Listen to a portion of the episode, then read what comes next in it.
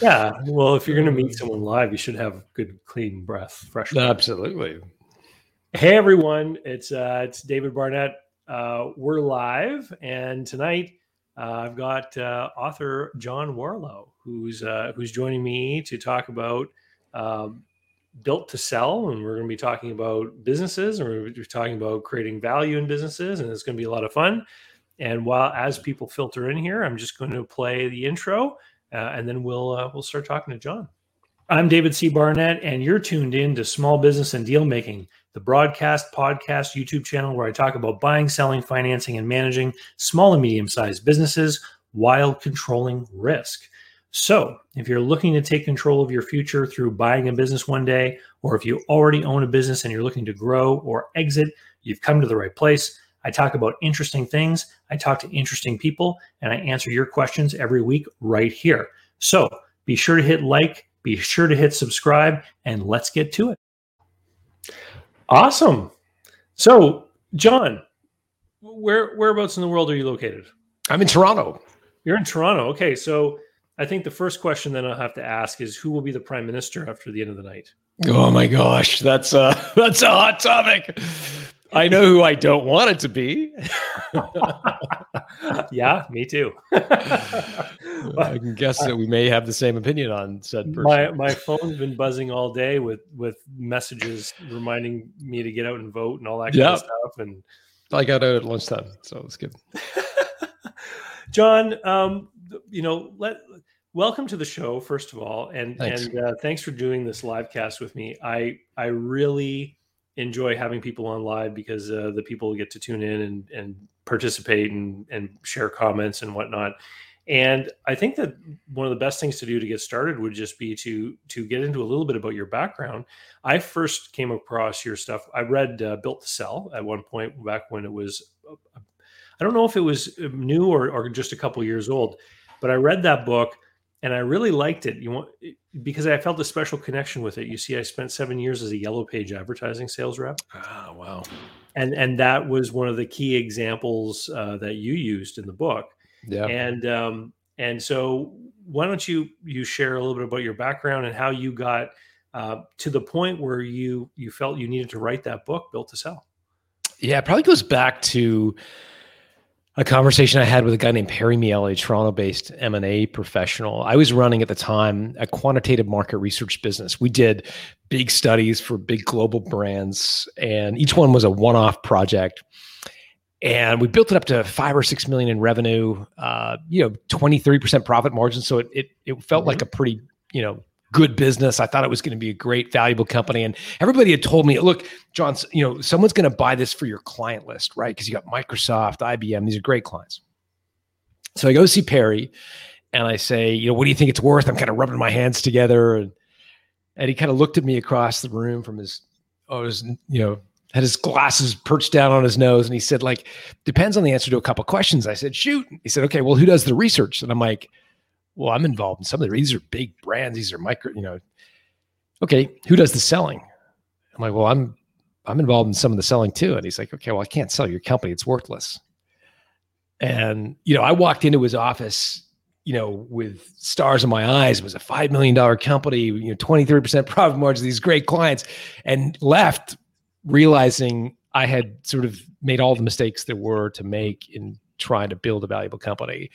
And I, uh, you know, I felt about this tall, about an inch tall in leaving his office, but I, I did commit to sh- really trying to change the business to make it more valuable, which we did. Got me out of doing the selling. We implemented a subscription model.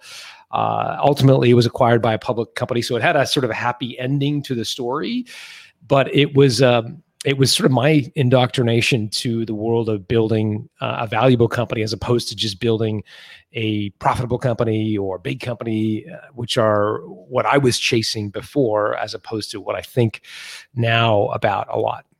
Yeah, I and and I find uh, I meet a lot of people who who think that it's about the top line revenue. You know, they want to, uh, and, and a lot of the times it's these arbitrary lines, right? I want to cross a million dollars of revenue, then then they want to cross five million and then 10 million, et cetera. Mm-hmm. And really it's it's all about what ends up on the bottom line and do do you as the owner need to be there to put your hands on every file or every piece of work to make that come through right? Exactly right. Yeah. So what what year did built to sell come out? 2011 okay and and so what was the what was the feedback when people started to realize that they needed to and for and for those who haven't read it maybe we could just summarize quickly is basically that story you just told think about how you can bring in sort of systems and processes into a business so that the owner doesn't have to be involved in everything. What was the reaction uh, from the book from the public? Yeah, it was good. I mean, uh, you know, the the the original book was self published, which is a bit of an afterthought, uh, uh, footnote, if you will, in the story. It uh, it got the attention of a guy named Bo Burlingham, who is quite a well-known guy in entrepreneur circles, wrote a number of books, Small Giants being his most famous. And he read it and he said, like, other people need to read this. It it reminds me of an updated version of the E-Myth by Michael Gerber, was his comment. And which is flattering because Michael Gerber's book is like the, the, Bible when it comes to small, you know, yeah. running a small business. So it, it was very flattering to be compared in the same voice. But he said, look, you, you got to get this published by a mainstream publisher. And so it uh, he generously introduced me to his agent, and his agent sold it to Random House, which is a big big New York publisher, and and sort of that gave it a big push to the mainstream. And it's been great. It's I, I think look, the the the kind of main message about built to sell is not about how do you sell a company. In fact, when I do, you know, I'll do a speech to a group of business owners, and not for fun, I'll say, okay, how many, you know, in the, in the, first few minutes of the speech, I'll say, how many of you guys want to sell your company, right? And like nobody's hand goes in the air. Maybe one brave soul's hand goes in the air, and then I'll I'll ask a different question. I'll say, okay, how many of you guys would like to know you could sell your business if and when you're ready? And like virtually every hand goes in the air. I, I think we all would like to know that we're building a valuable asset. You know, it's funny. Uh, just this weekend, my wife said that uh, a house across the street from us is going up for sale. So, what do you think the first question I asked for? Yeah, well, what are they asking? What are they asking, right? Yeah. Does that mean I want to sell my house? No, it means that I want to know that the value of my home is going up in lockstep with the rest of the houses on the street. Same thing is true for building a company. I think you you want to be focused on building the value of your business that doesn't mean you want to sell it. It means that you are building an asset that you could sell one day and that's really what the you know, everything that we do is really focused on that kind of premise. Well you know I, uh, whenever i speak to to business owners and i start talking to them about this stuff about you know selling your business and being ready to sell and everything um, a lot of them have this idea that they can get their business ready to sell when they decide that they want to sell Mm-hmm. And what I like to point out to people is that if you get your business into a sellable state today, what you end up with is a business that is far more enjoyable to operate, usually more profitable. Usually you find other difficulties and problems that are going on in your business. And then you you set yourself up for having a much more enjoyable, profitable, better work-life balance, etc. from now until the time that it, you end up wanting to sell. And you know, I've you know, in my business broker days, um, I worked with a lot of people on helping to get their their small business in a better state. And when they start to get organized, they start to put some systems in place, and they start to be able to delegate some responsibilities to other people, and then have systems for accountability and everything. An amazing thing happened to quite a few of them is they decided they didn't need to sell because yeah. they actually started to get a taste of of what it would be like to own the business that they dreamed about back years earlier when they were getting underway. They just didn't know how to let go as as well as they needed to. Yeah, that's a that's a, I think a pretty common sentiment among a lot of business owners that that it, it becomes a lot more enjoyable when you put the you know the processes in place. We talk a lot about standard operating procedures, but basically mm-hmm. instructions for your employees to follow. I'm reminded of a woman named Jody Cook who I interviewed on Built to Sell Radio. She built a, a great marketing services business. They were they f- focused on social media and she built it. It was like JC social media. It was like her initials in the beginning. So yeah. it was very dependent on her at the beginning, but she was committed to trying to build it so that it wasn't dependent on her. And and she created these standard operating procedures for her employees to follow and, and real process for everything that she did. All you know how, how to make an instagram video how to do a tweet for a client et cetera. And and when i asked her i said jody that must have been you know she's a very entrepreneurial woman. You know writing processes is like an antithesis for most entrepreneurs, right? Like it's the opposite of what you want to be doing. You want to be creating, you want to be doing things, selling things, and and here here she was like writing all these these processes out in painstaking detail. I said that must have been horrific for you, and and she said, yeah, but I mean, if you have to go to prison, would you rather go to prison for three months or three years? and I said, okay, I'll bite. I don't know what you're talking about. And she said, look, if I didn't create the standard operating procedures when i went to sell i would have had to succumb to an earnout. I would have had you know be you know i would have put most of my value at risk in a three or five year earnout.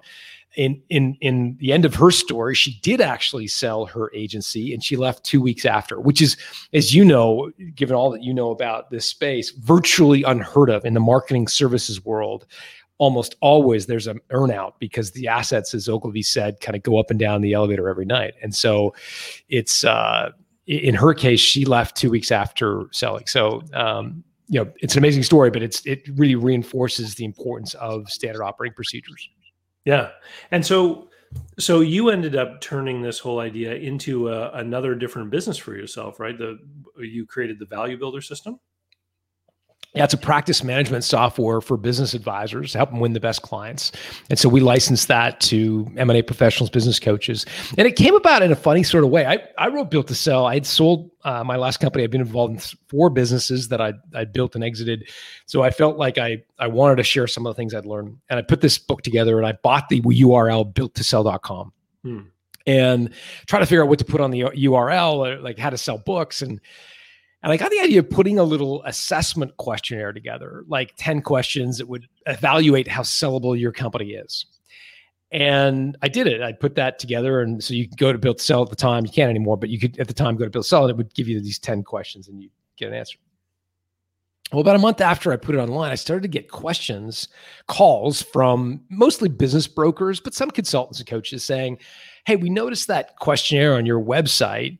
You know, can I use that? Uh, can we license that? Can I borrow that? you know, like all these questions. And I was sort of between companies at the time. And I thought, you know, there seems to be a real need out there for tools for advisors who want to start this conversation about exit with their clients. And so effectively, that was the very early beginnings of what has become the Value Builder system, which is a whole platform for advisors to use. Okay. And and so and the, the the people who are using this, they're typically talking to business owners about what size. We're talking yeah, it's lower middle market. Yeah, it's you. The sweet spot is companies with between one and ten million in annual revenue. Okay. So that would equate to you know roughly a hundred thousand dollars in in EBITDA to maybe maybe on the top end a million dollars of EBITDA. Okay. And so these what what is it then that that that uh, the software is helping people, helping the advisors show business owners where they can make the improvements, or maybe like sort of a uh, benchmarking or yardstick to compare their business with others. Is that it? That's exactly right. Yeah, advisors who use it get a bunch of different tools. The the probably the most above the you know top of the iceberg, so to speak, is there are three benchmarking assessments we offer. We have one is called the Value Builder Score, which assesses mm-hmm. your business on eight value drivers that are important to acquirers. Uh, the second is called Pre-Score, which evaluates your personal readiness to exit your business, the psychological readiness, mm-hmm. and then the third is called Freedom Score, which measures your financial readiness to exit your company. So collectively, those three uh, questionnaires are offered by advisors Mm-hmm. And part of the way business owners start to work with an advisor is the first meeting oftentimes is, is a, a, sort of a download or debrief on how they performed on one of those three benchmarking questionnaires. It's it, it, it's interesting because um, you know a lot of the criticisms that you hear in the in the world of buying and selling businesses uh, relate to things like you know, oh, someone wants a million dollars for their business because that's how much they need to retire, you know, to, right. to get to the, the point of your third questionnaire there, right? You know, how ready are they financially? Mm, yeah. Um, and then the, the psychological aspect, you know, being ready to pull the trigger. Um, I know that uh, in my own practice, uh, back when I had my business brokerage office open, um, there were many people who would come in and and I knew that they didn't want to sell. They were just coming to see me because they were trying to relieve pressure from some family pressure. You know, they've got, mm. they had spouses and children who were saying, you know, when are you going to retire? When are you going to retire? And I began to realize that people would take my initial brochure package folder thing and you know come in meet with me leave with it and then they would take that home and set it somewhere where everyone could see it so to kind of buy themselves some time you know so that isn't that funny yeah because they they weren't interested. get off my back they, they wanted to they they and a lot of this had to do with like personal identity right? They identified their persona was the as the operator owner of that certain business. Yeah. And and so you know tell me about some of the the most common things that come up in this. Is it is it mostly the entrepreneur that needs to work on themselves to get ready or is it mostly the problems with the business? Or are they the two just so interrelated it's hard to to separate them no, I mean, you, you often find really valuable companies that are highly sellable, run by owners who are hopelessly unprepared to sell. and you often get owners, in, in contrast, who are really ready to sell. They've got everything ready to go psychologically. They, they want nothing more to do with their company, yet their business is completely unsellable. So, no, they're not, they don't necessarily work hand in glove. I think you know, pre-score is maybe one of the most interesting places to focus because it's really where you separate and you identify how psychologically ready are you to exit. It's it's based on a number of different kind of factors. One of the factors is what we refer to as pull versus push factors. So what we found is that when a business owner has more pull factors than push they end up having a better exit. What do i mean by push versus pull pull factors are things you're excited to go do next. Mm. You want to run a marathon, you want to write a book, you want to travel to Spain, whatever it is, is a pull factor. A push factor is a frustration, red tape, employees, uh, etc. And for a lot of business owners, they come to brokers in particular, and maybe David, in your case, this happened where they're all push, right? They want to get out because there's a new competitor in town, or their, you know, their, their gross margins getting eaten by Amazon, or you know, the, the kids are barking at me all the time, and they want to get out. And yet, that's almost always a recipe for a regret uh, after the sale, because they'll sit back, they'll be sipping lemonade on the on the on the porch rocking in their rocky chair and they will all of a sudden wonder did I leave money on the table? Like, did I mm. sell my business for everything that I possibly could sell it for? And it leads to this sort of sequence of regrets. They lose their identity in the process, and it, and it's just all a, a sort of a spaghetti ball or a, or a snowball of, of, of problems. Whereas if you've got pull it's the opposite of buyer's remorse, it's it's like a seller's remorse. It's seller's remorse, and it, yeah. it's a real thing. It's a real thing. I interviewed a guy named Bobby Martin early in Built to Sell Radio, first year of Built to Sell Radio, and he described the sale of First Research. First Research was uh, in the business of of sales research. Uh, built it up to around six six and a half million dollars in revenue. Got an offer from Dun and Bradstreet for twenty six point two million dollars this is for a six million dollar company. Like it's almost yeah. unheard of. It was. Cra- I mean, he had some technology, some subscribers, so it you know there there were some benefits to it. But I mean, it was a crazy multiple. To which Bobby just said, "Where do I sign?" Right? Like this is this is a you know he's a young guy at the time and an incredible opportunity. The challenge was he had built First Research, as he described it to me, as, as kind of like a frat house. Maybe I can't remember if he used that exact words, but it, it had that sort of very collegial feel to it, right? Employees were friends, they barbecued together, everybody was sort of in it together. And Bobby signs the check, and all of a sudden those relationships cool. And and he went through a period of very, very deep depression. He he became estranged from his wife. He had three kids. I mean, it was a very serious incident where he lost his identity, some of the relationships that he had. Uh, now he's come out of it and and built another great company. He wrote a book. Uh, what's uh, the hockey stick principles? I think is the name of his book, but okay. he describes some of the stuff in that book. Um, but my long story short is is he didn't do some of the the planning that you need to do to make sure that you don't end up regretting your decision. And one of the things you can do is figure out your pull factors. So get really clear about what you want to go do next. Uh, remind another Built to Sell Radio guest, uh, Sean Oshman. He had a little IT services company. I think it was a couple million in revenue, probably 100 or 200 grand in profitability he woke up on his 39th birthday and said, I'm done. I don't want to live in Denver anymore. At the time, he lived in landlocked Denver. And he said, I actually want to live on a sailboat. And here he is, thousand miles from an ocean. He wants to live on a sailboat. So he goes, he says, by my 40th birthday, I want to live on a sailboat. So he goes to a broker in Denver and says, look, I, you know, I want out. Broker says, all right, well, I could probably get you two, you know, two to three times SDE, seller's discretionary earnings. Yeah. Sean says, okay, where do I sign? Broker goes away, comes back with two or three offers. They're all in the range of two to three, sells this company. And I interviewed him after this, and I said to him, "But Sean, like two to three times SDE. I mean, it's it's not life changing money, right? Like it's a couple years profit. You could have held the business, and you could have got that money." And he said, "Yeah, but John, you're missing the point." I'm like, "Okay, what's the point? Enlighten me." And he said, "I live on a sailboat." Yeah. And that was his point. It was wasn't necessarily about eking out every last dollar from the deal. He had a very clear vision of where he wanted to go. He wanted to live on a boat. And he did that. He took his fiance and they went and lived on a boat. And for him, it was a great exit, not because he got every last dollar of value, but because he had a really compelling pull factor. And again, that's just one of the five things that make up your pre-score, but um, it's an important thing to think through.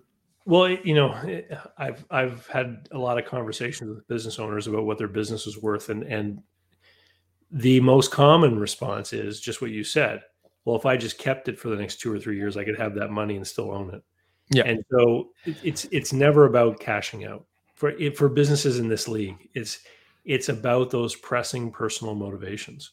And you know, actually the number one in my list of five that I see the most often, number one is burnout, boredom, and fatigue. Yeah. is probably exactly the case of, of what he was feeling there in Denver. Well, um, doubly so. Air, you know? What's that, David? He was missing the salt air. Yeah, maybe. You know, doubly so right now. You know, we're recording this in Canada, where hopefully we're on the other side of this pandemic. Different parts of the world, it's it's still raging, obviously, and certainly in Canada we still have it. But but the COVID pandemic has been um, really crushing for service businesses in particular. Uh, anyone who has a human relationship with their the way they deliver their service, you know, massage therapists, restaurants, anything like that, obviously has has been crushed. And we've done some research. So one of the questionnaires I mentioned of the three value builder, we have people complete it. When they start you, you know start business start doing business with a, a value builder advisor. And we compared their responses to the questionnaire pre-covid to the eight months during covid that we looked at. Now again i'm say that mindful it's not over but the pre and during. And one of the most interesting findings is that business owners have moved forward their sell by date by 20% this is over tens of thousands of users. They've moved up their sell by date by 20%. The other interesting thing, and again, this goes back to a point we were talking about at the very beginning of this conversation, is we asked them, How are you planning to exit? Are you going to do a management buyout? Are you going to sell to a private equity group, sell to a strategic, uh, give it to your kids, et cetera? The proportion of people who said, I want to give it to my kids has dropped from, if memory serves, around 17% prior to COVID to less than 10% today almost in half. And again, our inter- it's a quantitative study, so what I don't I can't necessarily tell you for sure, but I can infer that the crisis that the pandemic has brought on business owners has led them to a want to sell sooner b not want to give that albatross and put it around the neck of their kids they want to sell it to a third party for the highest price possible and leave hmm. and that's what covid has done to mentality of a lot of business owners I, I I think this is happening across all segments of society, even yeah. amongst employed people, because uh, I don't know if you've been following the uh, there's a hashtag the Great Resignation. I have, yeah, you yeah. know, so even even amongst uh, employees, you know, they're realizing, hey, uh, life is limited. We have a, a, finite amount of time. We want to live it the way we want, and yep. people want to move forward. They don't want to it's it's it's funny because uh, you know we all know that we have limited time, but when people keep waiting to do something they enjoy till sometime in the future, you're living as though you have unlimited time. And I think that this pandemic has really reminded people that yeah, there's a limited amount of time. You, you got to get the most out of life, and you don't want to spend it doing things you don't enjoy. It's one of the reasons I, I, love this topic because I think it's such an important thing for folks to hear. It's one of the things we just put together a white paper called the Freedom Point it's an ebook, uh, and it is right down the strike zone of what you're talking about. It it talks about the point at which the sale of your company after you pay your broker and your tax. Mm-hmm. you have enough liquid wealth to live comfortably for the rest of your life. And I think that is a point at which you should buy a really good bottle of wine. You should go to a little cabin in the woods and think hard about whether you want to sell your company. Because if you think about why you got into business for the first place, most of, some of us want to, you know, some people want to be the next Elon Musk or Steve Jobs, whatever. But most people got into business for themselves for freedom yeah. for financial freedom but also for the freedom to decide when to work who to work for what to do etc and when you reach the freedom point where the liquid wealth that you've created after selling your business would generate enough money to live for the rest of your life i think it's at least worth asking the question do i want to risk something i don't necessarily aspire to have another zero in the bank account for what i desperately crave which is freedom Warren Buffett uh, said in one of his annual meetings, he said, It's crazy to me people who risk what they want for something they do not want. Mm. Right. So if you've reached financial freedom, that's an aspiration for so many people. Why would you risk it to open the next store, to hire the next employee, to hit the next you know threshold of, of revenue? Um, I, I think it's at least asking yourself the question is it worth it? Do I want that? And if you do, great. But if you don't, um, you know, I, one of the guys I interviewed on Built to Sell Radio is a guy named Rand Fishkin. Have you ever had him on the show? No. He wrote a great book called Lost and Founder. Certainly encourage people to pick it up. He built a business called Moz, which is in the SEO business. It's a software business. They do SEO ranking and so forth, and search engine optimization. And he built it up to $5 million in revenue. And this is a software company and in his mind his advisors were telling him that man this is going to be worth a truckload one day. It could be worth four times top line revenue. So that's a number that's kind of rattling around in his brain when he gets a call from brian halligan. Halligan at the time was the co-founder of hubspot is the co-founder of hubspot. Hubspot's like an all-in-one marketing platform and, yeah. and halligan says okay i want to buy your business. I'll pay you $25 million in cash in hubspot stock and so Rand thinks about it. He says, okay, well, that's that's five times my five, but but I'm I'm pretty sure we're going to get to 10. I'm pretty sure we're going to get to $10 million in revenue. And when we do, my business is going to be worth 40. So no, Mr. Halligan, I'm not happy with your $25 million. I want 40. Halligan walks away. Rand instead raises some VC funding they use something called preferred shares, which you know about, David. But for some of your listeners, they might not know where you get a preferred return and a guaranteed return in some cases before the founder shareholder gets anything. That's important to the story because as the VCs invested, they invested in all different product lines, none of which they were really set up to compete in. The businesses started to bleed cash. Rand suffered a period of depression. He was removed as the CEO of the company. And I interviewed him on Built to Sell Radio after the fact. I said, Rand, I mean, at least you've got your shares in Moz. I mean, that must be worth a truckload, right? And he said, actually, John, they're probably not worth anything. I said, what do you mean not worth anything? He said, well, based on the preferred shares and the length of time the VCs have held it, they will probably get paid out entirely, but I don't think my founder shares will be worth anything. Yeah. And I said, Rand, what would that offer from HubSpot been worth based on the appreciation of HubSpot stock? And he said it would be worth close to $200 million. Yeah. You know, that's I, when you reach the freedom point, it's worth asking the question. it's, you know, there's, there's a lot of uh, noise on the internet, you know, a lot of very loud, fast talking yeah. people who talk about how you have to play to win and all this kind of thing. At a, at a certain point, you need to realize when you have to make moves not to lose uh, right. what you've already achieved. And um, you know, I, I I frequently talk to people that have uh, gotten an offer for their business, and they mm-hmm. they want a second opinion. And so they'll reach out to me and they'll say, "This is what's going on." I'll ask them some questions about the business, and I, I see that all the time where people are thinking, like, "Can I squeeze an extra ten or fifteen percent more out of this?" And and I'll remind them just how difficult it is to sell a privately owned business. And I'll, I'll say to them, like, you got an offer, you got an unsolicited offer for your business. Someone's willing to pay money for what you have.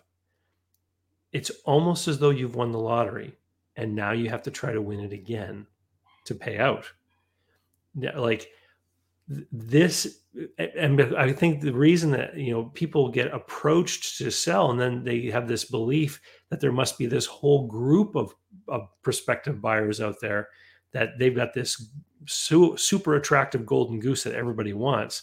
And it can it can actually lead to the business owner's ego expanding a little bit which can lead to some of the things like you just described where he says you know what? 25 you know if i just make these changes i'll get 40 you know kind of thing yeah. and it's it's what a what a tragedy you know for that fella to to have things end up that way yeah and you know all you need is i believe two competitors and, and every one of us has a second competitor for our business so if you get an offer what i would tell you is that there's actually a competition going on you've got 2 mm-hmm. bidders for your business already and that and again what you need as an owner i think is some competition to make sure that the deal terms that you agree to stick through due diligence, right? So you want some competition. And you're saying, well, who's the other buyer? If I've got one offer, what's who's the other buyer? The buyer is you. Yeah. In other words, every day you hold on to your company, you are effectively saying, I would like to go all in, own these shares, and not choose to offer. The second thing I would tell you is is the story of the guys who sold Barefoot Winery. Do you know um, the Houlihan uh, uh, Bonnie and uh, Henry? I think is is the guy's surname, but someone could correct me on the internet. I heard the story. Didn't he start in Hawaii? Or, or, no, they started in, in California. Uh, I believe it was okay. in California. They started Barefoot Winery. Uh, kind of a uh, a sort of he- uh, easy drinking table wine, not a fancy wine. They sold it through Trader Joe's primarily in the United mm-hmm. States, and and got tremendous you know traction. You know, one of the largest independent wine makers in the United States. Uh, they decided they wanted to sell it, and they s- decided that the natural buyer would be E and J Gallo, right, the the largest winemaker in the United States and and I said, okay, so well, how did you how did you go about approaching them? And he said, well, here's what I did.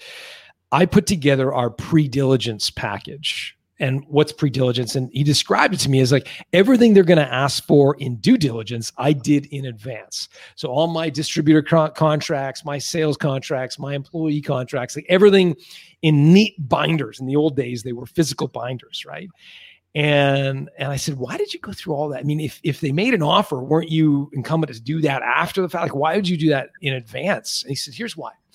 Number one, I knew it would make the deal go more smoothly. But the other reason is that when I went to E and J Gallo, I knew I had one shot for them to take us seriously. They were the most natural strategic acquirer for our business and probably the ones who would pay the most.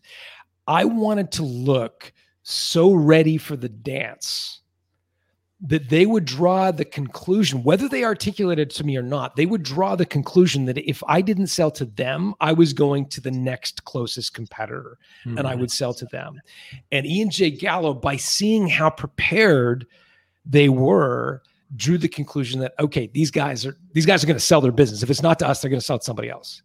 And so going through that pre-diligence process effectively gave the illusion of competition, made sure E and J Gallo knew they were competing for the business without having to, you know, shove it in their face or be egotistical to your point. You can you can look way too uh, egotistical. Your ego gets out of control. You don't want to do that because a lot of acquirers will just walk away and say, like, I don't want to work with this person. But there are subtle things you can do to communicate that there are competitors, even though there may not be just yet. Yeah, absolutely. And um, if anyone watching wants to pop a, a, comment or a question into the uh, into the chat window, we can get uh, we can answer ask some questions of John here too as we as we move along.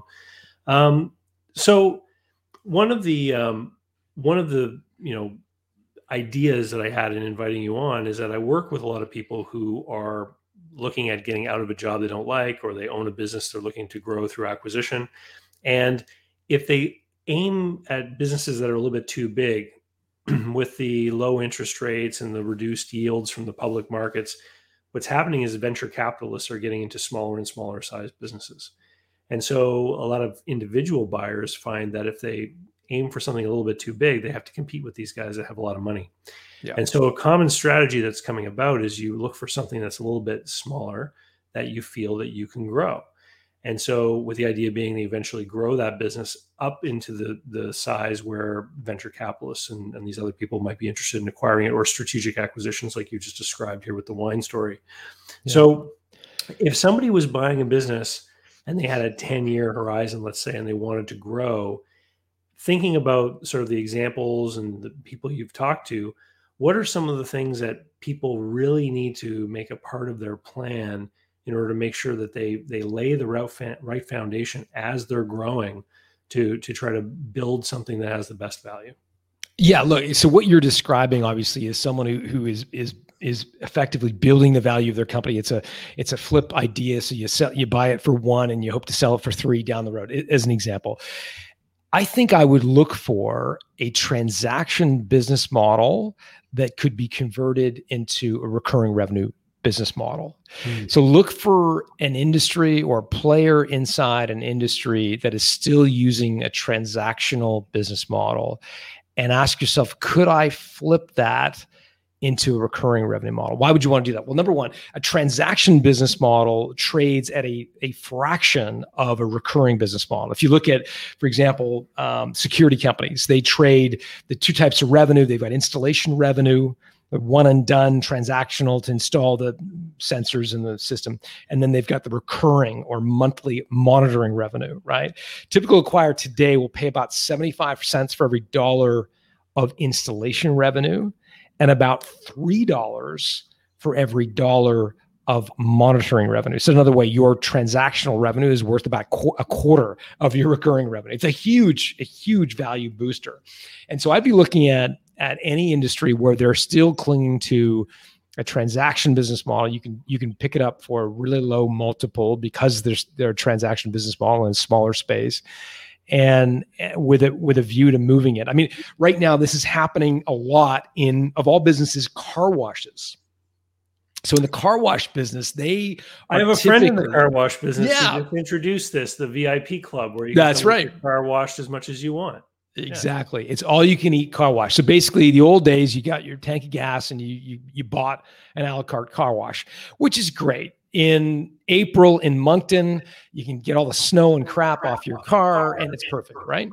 The problem is that nobody's buying a car wash in November on a rainy day in Moncton, right? Because yeah. it's just going to get dirty again. And so car washes had this real seasonality to their revenue.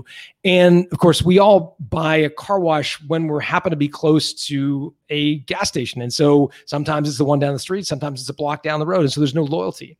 And so the car wash guys are saying, guys and gals are saying, okay, if we could give a club where for 30 bucks a month, you can get your car washed as many times as you want. That gives us revenue every month, 12 months of the year. And it totally transforms the business. Now, people say, oh, well, like I'm going to go underwater because Uber drivers are going to come in and get their car washed every day. Well, yeah, there may be one or two of those, but most people, frankly, have better things to do with their time than get their car washed, right? And yet you get that beautiful recurring revenue. And again, that makes your business more predictable, ultimately it makes it way more valuable. So you pick up a car wash for two times EBITDA and you sell it downstream for eight because you've got a recurring revenue model. I'm making those those those numbers up, by the way. Don't take those to the bank. But my point is look for a transactional business that you can convert into a subscription business. John, I just became a member of uh, Cineplex's new Cine Club. Oh, great. And you pay a monthly fee and you get a movie ticket every month, which accumulates. If you don't go this month, it yeah. just accumulates. I can buy additional tickets for the same reduced rate, and um, I get a discount off of the concessions. And so right. when the when the offer came in the email, I, I quickly did the math in my head. I've got two children, and so if we just went to four movies a year, we I would cut my cost. But what does it do for those guys? It gives them a regular recurring monthly revenue at a time when boy i bet you they really need the money uh, with all of these uh, you know the problems with the lockdowns and everything that uh, they haven't been able to have regular attendance. You want to uh, you want to look in the mailbag here and we'll see what people are saying? Yeah for sure. Um, so we got a mike over at exit oasis. Says great stuff guys. John what advice would you give to the owners of truly small businesses who want to build to sell what size threshold do you see as a critic as a critical threshold for being sellable? Yeah, again, the thresholds are a little bit they, they are drive by the the type of buyer. So very mm-hmm. small businesses. So I'll say very small. Uh, maybe we'll talk about businesses with less than one million in annual revenue. Those are diff- typically bought by individuals. Uh, to mm-hmm. your point, David, someone who's looking for a job, looking to to to, to for investment opportunity. Um, that's the sort of front end or low end, so to speak. And then one to ten million dollar businesses. That's when you start to get kind of lower end private equity and, and also a few other companies looking to make acquisitions. And then north of, say, 10 or $20 million of value, you can start to get into some of these more strategic acquisitions. A lot of private equity companies play in that space as well. So it depends a little bit on who uh, your audience is, but I'm assuming by the nature of the question, it's the very sort of quote unquote lower end of the business is less than yeah i think he's asking is there is there a bare minimum? And um, you know when i've been asked that question i've always answered it this way and said the sde has to be equal to or greater than the fair market value of that job. So if you're going to if yeah. you're going to own if, if you want someone else to step into your shoes they have to at least be able to put as much money in their pocket as if they went and got a job somewhere that's and a great point. Yeah. The question of how much they're willing to pay to earn the same amount as they could in a job, well, you know, it may not be very much, but if the other things are there, the freedom, flexibility, etc., then it, it, may be a mar- it, there may be a market for the business. Yeah, yeah. I think I've never heard that before, but I think that's as good a benchmark as any that uh, that you can use. So great, uh, great stuff. Yeah. Um, and so you know, John, since uh, since Built to Sell, you you've had some, another book come out. What's why don't you tell us about that? Yeah, the auto the automatic customer was the book that followed Built to Sell. It's about how do you create a recurring revenue in any industry. People who talk about uh, you know recurring revenue, oftentimes they hear SaaS company, right? Like Rand's business, they think of a software business. My goal with with the automatic customer was really to say no matter what industry you're in, whether you're retail, manufacturer, distribution, you can create recurring revenue. I tell a story in the in the book about the story of H Bloom, which is a flower company. Now, flower stores, I'm sure it's the same in Moncton. I mean, it's a crappy business, right? Like you, you, the farmer cuts the, the, the flower off the stem, it starts to die in your fridge. Uh, typical flower store throws out 60% of its inventory, right? Uh, it's super, super seasonal, right? Mother's Day and Valentine's Day is when we buy flowers. Uh, unless you forget your wedding anniversary, you don't really buy them any other time of the year, right? So, so you're left trying to stimulate demand. How do you do that? Well, you rent really expensive real estate on some high street, you know, high traffic corner. So you're paying a huge rent um, it's just a crappy business. So along comes these guys, Sonia Pan and Brian Burkhart, and they say, We're going to sell flowers, but we're going to do it on subscription. And so they looked at all the reasons people buy flowers again, graduation, funerals, weddings, Mother's Day, Valentine's Day. And they realized that there was this very small segment of the universe who buy flowers on a recurring basis, and they are five star hotels. So if you go to the Fairmont in downtown Moncton, my guess is they've got a fresh bouquet of flowers on their reception table. Why? Because they want to give that sort of very prestigious image, right? Well, there's hotels like that all over the world. H Bloom sells a subscription to flowers. Every two weeks they come, they install a new bouquet of flowers to get rid of the old one. Typical spoilage rate at H Bloom is less than 2%. Sure. Compared to a typical transaction flower store who sells out 60%. Lifetime value of an H Bloom subscriber is $4,500. Compare that with the average transaction in a flower store of around $65. Hmm. You make one sale to a hotel and you capture $4,500 worth of revenue. That's a subscription model in an industry which is not known for subscriptions. So subscriptions aren't just for software companies. They are for virtually every type of company out there, even car washes and flower stores. And so that's what I, I tried to cover in the automatic customer. Listen, and, and you know, it's funny because you can tell this to people who are in business today. And and so many of them are just so busy running the day to day that they won't stop and put some thought into this. Uh, years ago, I used to have some apartment buildings, some small three and four unit apartment buildings, and there was an outfit that uh, would do the snow removal in the wintertime and they would do the lawn care in the summertime Correct. And you know, they wanted me to pay, give them like two post-dated checks in the fall for snow removal, then give them two post-dated checks in the spring for for right. the, the lawn. And I said, look, I said, why don't you just look at each building, work up a price, divide by 12, and let me pay you monthly. Yeah, I'll give you a credit card. You can both every seasonal yeah. services because I said my cash flow is monthly. I collect rent on the first of the month, and I want to pay you on the second, right? And yeah. the same amount every month. And they said, yeah, that really makes sense. So they started this with me. A year and a half later, I ran into the guy and I said, So, how many of your customers have you got on the monthly plan? He's like, Well, you're the only one who's asked. Yeah. Yeah. And I thought, Are you kidding me? Right. Like, you know, this Here, this is something you could take advantage of, and you never did. absolutely. And again, it, look, it makes your company infinitely more valuable right? Mm. Infinitely more sellable. Because if you're an acquirer looking at this and you can look at this business and say, look, they've got 112 credit cards on file every single month. On the first day of the month, they ding 112 credit cards. You as an acquirer looking at that saying, man, fantastic. Like I can just install myself and that that revenue stream, annuity stream, is just going to continue on. So it makes it more valuable. Some people are saying, but yeah, yeah, I don't want to sell. Great. Here's the magic of recurring revenue is it makes your business more predictable right? At H Bloom, they only buy flowers for the number of subscribers they have. So in a lawn care company, one of the things is like, how many trucks do I need? Well, I don't know how much demand I'm going to have in six months. So I don't know how many people I'm going to need cutting the lawns. So now all of a sudden you're guessing, right? You're guessing how many trucks. You're trying to match demand with supply six months from now. It can be very challenging. Whereas if you've got customers on a monthly basis who are buying snow removal and lawn care, you can know I've got 112 and I need one truck for every 50 customers. Well, I need two trucks, I need two drivers, and you can recruit for those people now.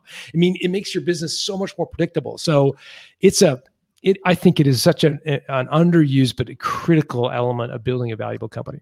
Well, and and you know, just your point about waste you know, I mean, this is why catering is a nicer business than the restaurant trade, right? Because if right. you know you have to feed 100 people, well, then you, you just buy enough stuff to make those 100 meals, right? That's right. We have, we have um, a couple of questions that have come up. Um, uh, John's not a business broker, uh, Fred, um, but uh, curious to know about like commissions when people sell their business. I think it's interesting to talk to maybe mention how this changes as the size of businesses change. I know that yeah. when I had my brokerage office open, I used to charge 12% of business value and 6% of real estate value if I happened to sell property with the business. Um, maybe you can speak to that with some of the larger businesses. What have you seen out there? Yeah, sure thing. So, in a small business, what I would typically see is 10% of the first million in value 8% of the second million, 6% of the third million, and so on. Those are for s- small businesses, uh, you know, generally a million or two or two. So getting 12% is great. I think that's awesome. Uh, I think uh, I've seen a lot of, of commissions that are around 10. Mm-hmm. As the business grows in size, you start to go from business brokers selling your company to you, you, probably want to find a quality Main Street business broker, which is someone who sells businesses that are usually one to 10 million in value. And if you go all the way up to $10 million of value or more, you're really starting to get into the world of, of M&A professionals, lower mid-market M&A professionals. And they typically have two fees. They have what's called a work fee, which is a non-refundable fee they charge to prepare a business to sell. It could be, you know, depending on the complexity of the business, anywhere from fifty to hundred thousand dollars, and generally it's non-refundable, meaning they're using that as a way to test you. They don't want to, you know, you to put the business on the market and, and pull back if you're not interested or don't get the money or get cold feet. It's non-refundable and then there'll be a success fee. And depending on the sophistication level of the m&a firm that success fee could be again depending on the size of your business 3% 4% i've seen some m&a professionals that won't do a deal for any less than $500000 fee. So that would be 5% on a $10 million business. Again you you may say well that's a lot of money.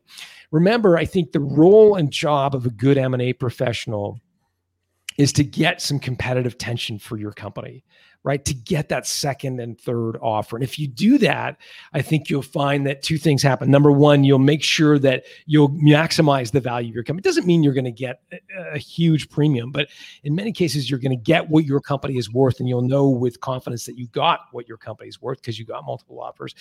The second piece, though, I think is more compelling, and that is that your buyer will not retrade.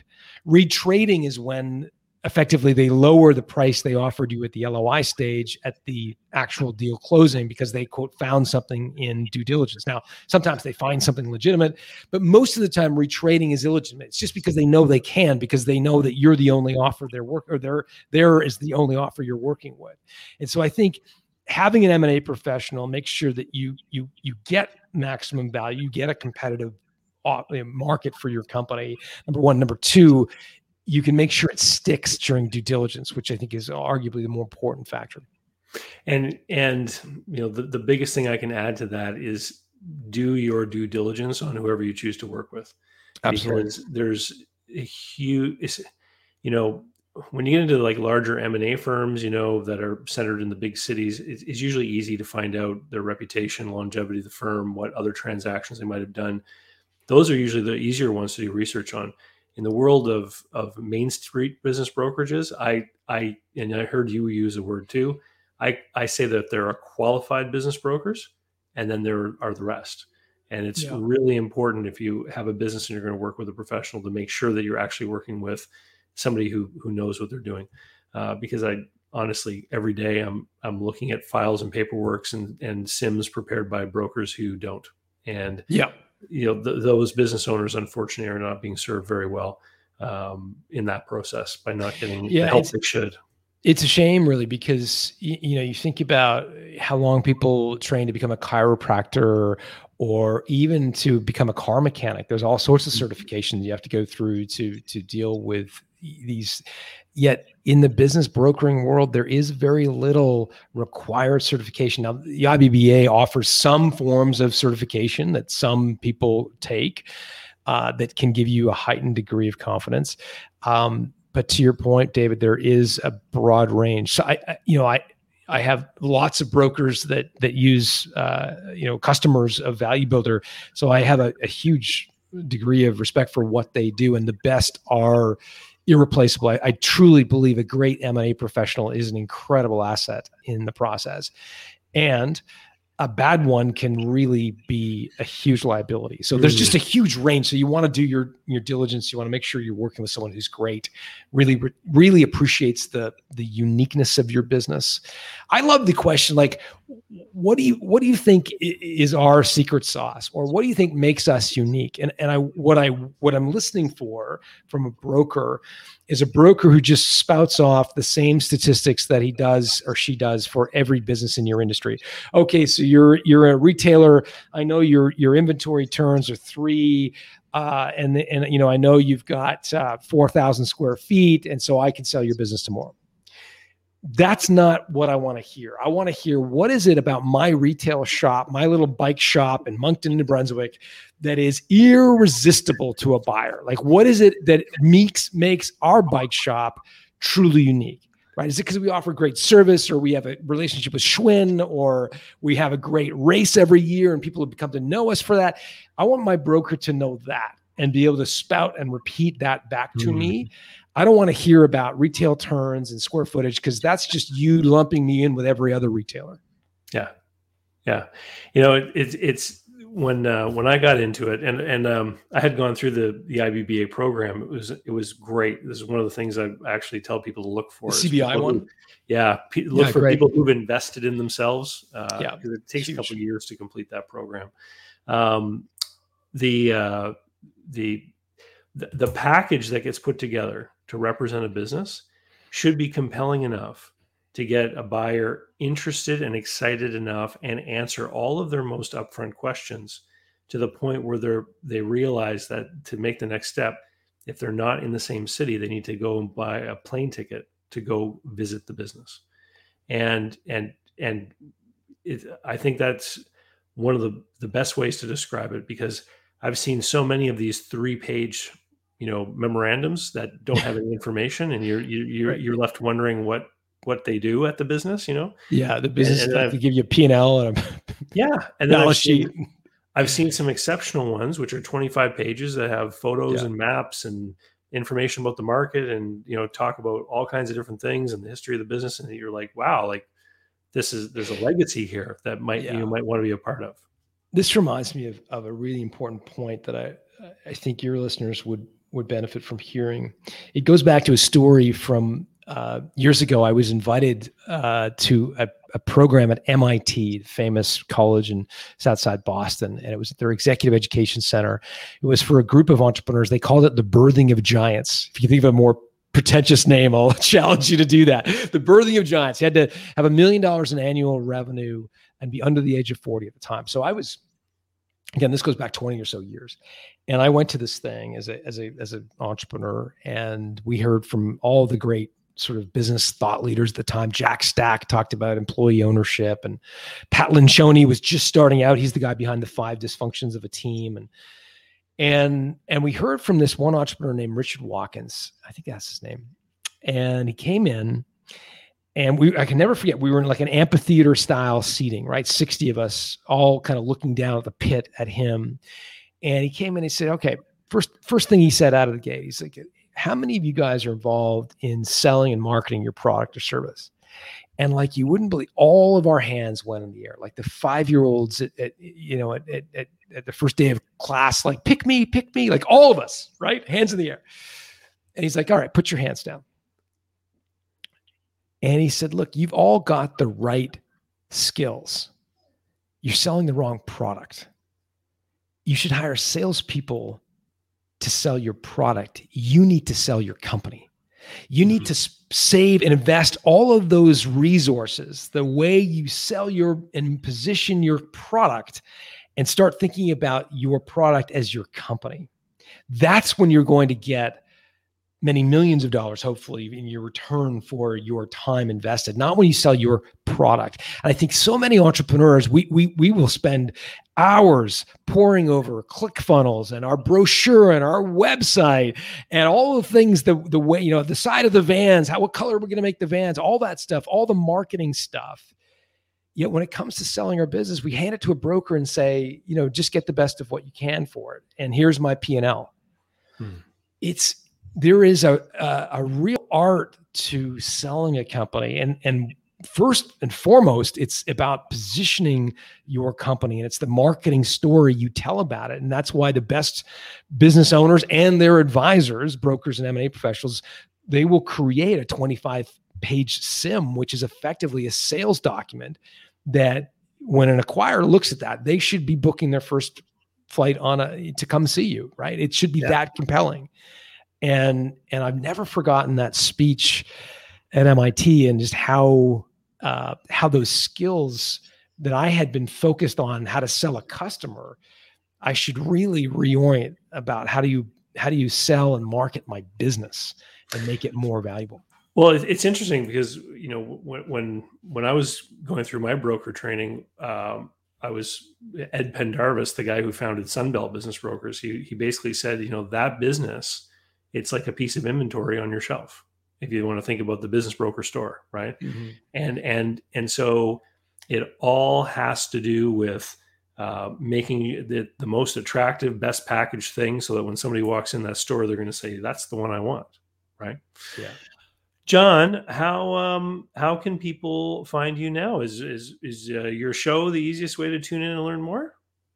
Just head to builttosell.com if you go there, uh, top right hand side of the screen, there's a little button that says free gifts. If you opt in there, we'll send you the nine subscription model worksheets, uh, the art of selling your business workbook, uh, the eight drivers of company value. It's all free. So just built to sell.com and then uh, just click on the button free gifts. Awesome. And another comment here from Ryan Do you teach support new acquirers? Ryan, yes, I do. Just head over to businessbuyeradvantage.com and you can uh, you can learn more about that. And um, and Derek says that I'm really good at it too. So Thank awesome. you very much, Derek. It's highly appreciated. For for those of you that are tuned in uh, live, or if you're watching the recording afterwards, please hit the like button. It really helps the YouTube algorithm uh, let people know that this is a, a great video to watch. And uh, John, I want to say a big thank you to uh, to spending some time with us today. I know that uh, the, the, people love to be able to have access and, and hear the stories and, and talk to people who've who've been through this stuff and have seen as as much as uh, as people like yourself have. Cool. Thanks for having me, Dave. It was fun. All right. And with that, we'll say see you later, everyone. And uh, oh, I've got a look. I even I have to play this. We'll see you later, guys. So, how can you learn more about buying, selling, financing, and managing small and medium sized businesses? Easy. Head over to my blog site, davidcbarnett.com, where you can learn more about me, learn how I work with my clients. You can learn about my books, courses that I prepared for you. You can also find out all about how to subscribe to my email list, the YouTube playlists, etc. There's literally hundreds of hours of content there, all for free. And I'd love for you to be my guest.